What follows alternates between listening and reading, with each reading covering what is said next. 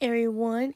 It is me, Saida, and in this episode, I will be talking about how using your voice is important when talking to your friends and loved ones. And I recently got a chance to, to op- use my voice with my mom and talk to her more about the trauma experiences I have went I went through from when I was younger, and since I opened up to her, I feel so much better. I feel more relieved because my mom and I are very, very close.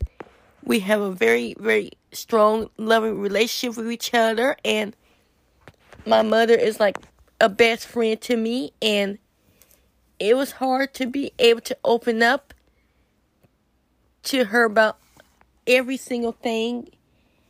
But as I got older, it's okay to feel certain things like that because you sometimes you just don't have the full words to open up to your parents about all the stuff you you have been through or gone through in life.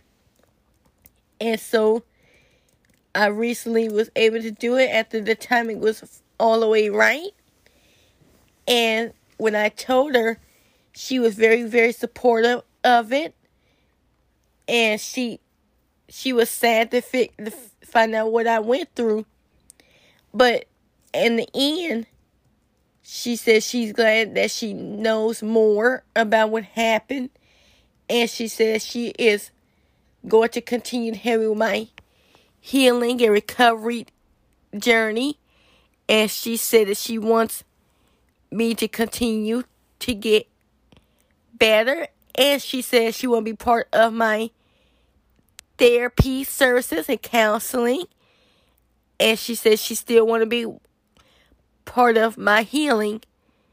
And she said she wants me to continue to get better so I become stronger. And she said I'm not going to be alone in my healing journey. And she said she's very glad she knows and she offered us to do family therapy and counseling. So and I thought that was so wonderful. I just love my mom so much and I'm very thankful to have such a amazing mom like her. I couldn't ask for a better mother than her. She she is my everything and I'm just so thankful to have her in my life and I couldn't ask for a better mother than her. And if you are someone struggling to open up to your mother or any loved ones you have, don't be afraid. Sometimes it's best to start off with little by little as time goes along. And also, talk to friends can also help as well. And you can get through it all. It may take time, but it's worth it. You have to force yourself to do everything all at one time. You just start with little by little and see how you feel with that. And it definitely gets better as time goes along. And just know you are not alone and you are cared for and loved for.